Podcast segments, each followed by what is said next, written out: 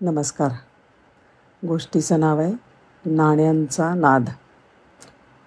राजा एक दिवस सकाळी सकाळी एकटाच फिरायला बाहेर पडला.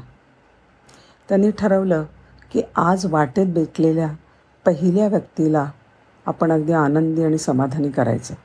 त्याच्या नशिबाने त्याला एक भिकारी दिसला. त्यांनी राजापुढे भिकेसाठी हात पसरले. राजाने त्याच्याकडे काही ना तांब्याची नाणी फेकली. पण ती नाणी त्याच्या हातातनं खाली पडली आणि घरंगळत बाजूच्या नाल्यामध्ये गेली. आता तो भिकारी खाली वाकला पण नाणी त्याला मिळेना. मग तो नाल्यामध्ये जाऊन नाणी शोधायला लागला. राजाला काही ते योग्य वाटलं नाही.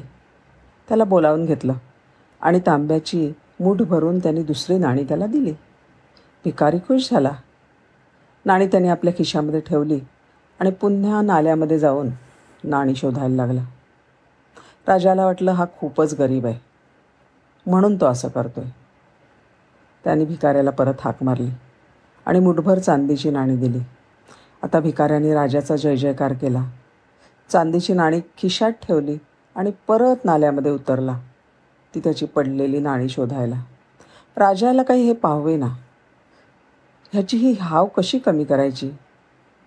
त्याने आता भिकाऱ्याला एक सोन्याचं नाणं दिलं. आता मात्र भिकाऱ्याने आनंदाने उड्या मारल्या. राजाला पुन्हा पुन्हा नमस्कार केला. पण परत नाल्यामध्ये गेला आणि तांब्याची नाणी शोधायला लागला. राजाला खूप वाईट वाटलं. त्याला आठवलं की आपण सकाळीच असं ठरवलं आहे की ज्याला प्रथम भेटू त्याला समाधानी आणि आनंदी करायचं. आता त्याने भिकाऱ्याला पुन्हा एकदा बोलावून घेतलं आणि म्हणाला हे बघ मी तुला हजार सोन्याची नाणी देतो. आता तरी आनंदी आणि समाधानी राहा. त्या नाल्यामधल्या नाण्यांचा नाद सोडून दे.